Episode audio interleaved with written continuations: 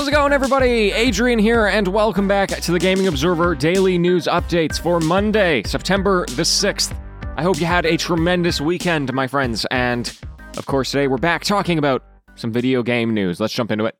Uh, the headline today is coming from PlayStation and Horizon Forbidden West, because you might remember on Friday we talked about the fact that they were not offering a free upgrade from the PS4 to the PS5, and that the response to that decision was not so great. And so now they have U turned on their decision, and they're going to be offering a free upgrade for the game. Now, their justification for the initial decision was that they were going to offer free upgrades for the launch window of the PlayStation 5, any of the first party games that came within a certain time period.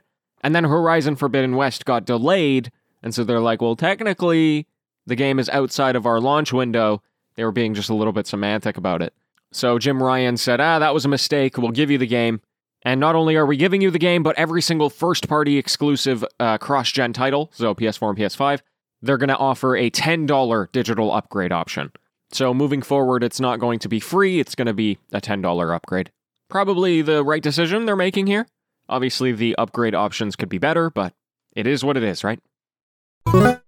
The remaster for Sonic Colors, it's called Sonic Colors Ultimate, is going to be fully releasing in a couple of days. However, the people who pre ordered it actually got some early access last Friday. And it is very important for you to know that there are a lot of technical issues with the game right now. So, this game originally came out on the Wii in 2010. This remaster is coming out on the Switch, Xbox, PS4, and PC.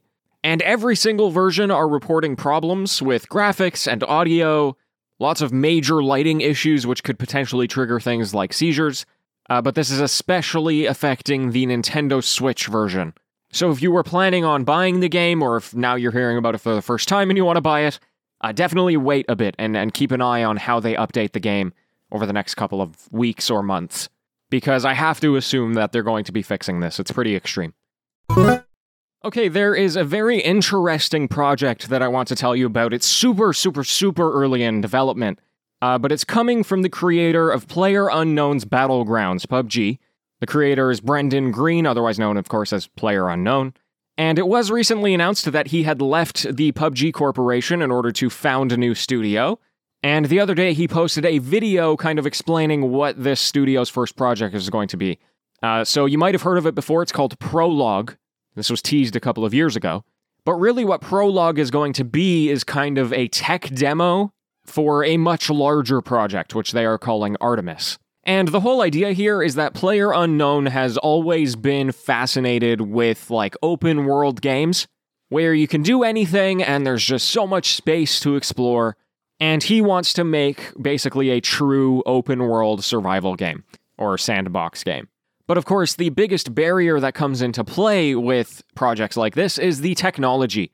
If you are trying to make something that is literally the size of the planet, uh, you don't have the time nor the technology to really fill all of that planet with valuable and handcrafted designs and assets.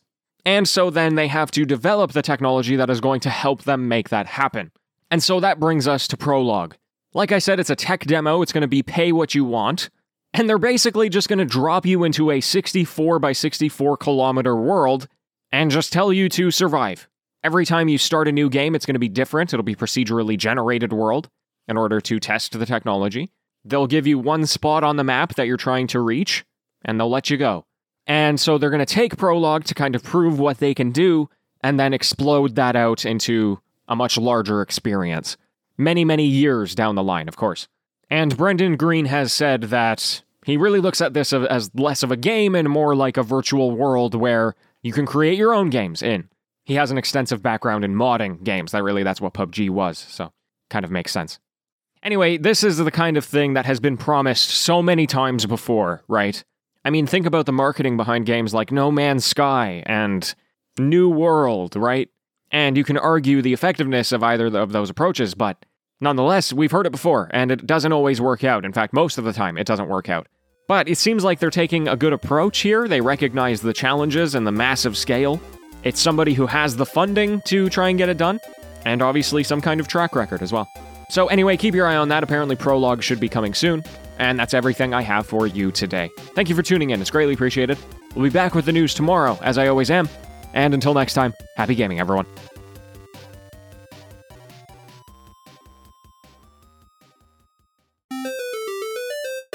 Yo, it's the TGO after show. Uh, if you're hearing this right now, I ran out of time to do this show. I literally have to get out the door right now to go to a dinner, a birthday dinner. I am hoping to record something after the dinner, but if you're hearing this right now, then I did not have the time when I got back. So in this case, I hope you have a great day. I'll chat tomorrow, and ciao.